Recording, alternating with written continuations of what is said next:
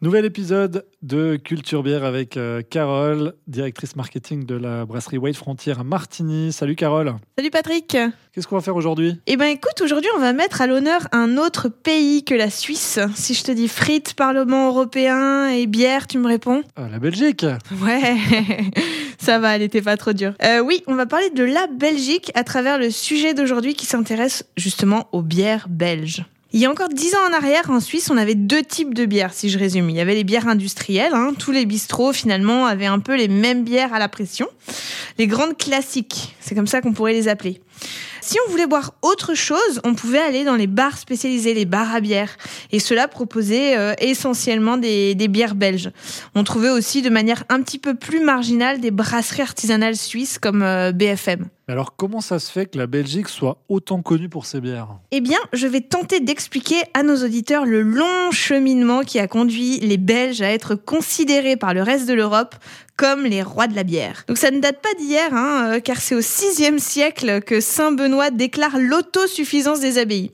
C'est-à-dire que les moines doivent eux-mêmes produire euh, de quoi boire et manger. En sachant qu'à l'époque, les abbayes étaient obligées d'offrir le gîte et le couvert aux voyageurs. Oui, mais alors il aurait pu produire n'importe quoi d'autre. Pourquoi la bière? Eh bien, il faut dire que la terre belge n'est pas tellement propice à une culture viticole. Donc si on supprime le vin, bah il restait quoi? La bière. et puis, euh, ça s'est énormément développé en partie car euh, l'eau était peu potable à l'époque. On buvait donc euh, de la bière dans les foyers pour éviter les maladies. Par exemple, si je te parle de la brasserie Affigem, ça te parle? Ouais, un petit peu, ouais. Ils en avaient même fait leur slogan. Ils disaient L'Affligem euh, vous protège de la peste. Et je me permets aussi quand même de rappeler que jusqu'en 1980, en Belgique, on servait encore de la bière à l'école. hein. Une autre époque. Et puis, euh, il y a vraiment eu l'âge d'or euh, avec la guilde des brasseurs euh, de Bruges. Là, vous avez vraiment un rassemblement de plusieurs brasseries qui mettent en commun leur- les techniques de brassage pour améliorer leur production et qui négocient face à l'État en cas d'augmentation de, de la taxe brassicole. On est, là, je parle vraiment du 14e siècle et ils étaient déjà à l'époque super organisés. Ensuite, bon, ben, c'est la dégringolade.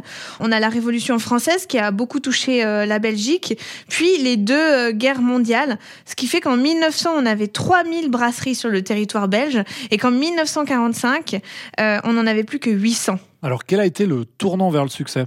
Et ben après la guerre 39-45, on a les 30 glorieuses et donc la relance de la consommation qui va avec.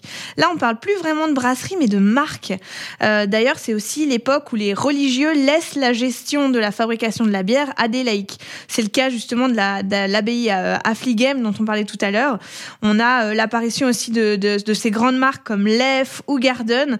Et forcément, quand tu mets la fabrication de la bière dans les mains des entreprises, bah ça devient un business. hein. Il faut faire de l'argent, il faut vendre en masse, industrialiser. Et aujourd'hui, euh, on a en réalité une partie infime des brasseries encore gérées par les moines. Et les rares qui existent euh, bénéficient euh, de l'appellation euh, bière trappiste. Est-ce que ça te parle si, si je te dis le groupe belge AB InBev? Non, le nom me dit rien. Ouais, ça m'étonne pas, mais tu vas voir, tu, tu vas vite voir de quoi il s'agit. AB InBev, en fait, c'est le numéro un de la bière dans le monde. Ils sont propriétaires des marques comme euh, Stella Artois, Garden, Jupiler, Lef, mais aussi Corona ou Budweiser. Ah, là, on connaît les noms. Ouais, exactement. Tout ça pour dire que les mythiques bières d'abbaye belges comme la Grimbergen, euh, c'est principalement du marketing aujourd'hui. Hein. Ça fait partie de leur histoire, mais c'est tout. Il existe 14 marques de bières trappistes, donc brassées par des moines, et 6 sont en Belgique. Donc euh, voilà, Hum, il y a par exemple la Westmalle, la Chimay ou euh, l'Orval. Donc la Belgique tient sa réputation quand même. Complètement. Et puis euh, surtout, cette riche histoire brassicole belge a créé des styles de bière indémodables. Dans les traditionnels, on a les bières de saison, les blanches de froment, hein, on reconnaîtra la blanche de Namur ou encore la Hougarden. On a aussi les lambics, typiquement la, la crique, mais aussi les gueuses, les farots, les rouges ou brunes des Flandres.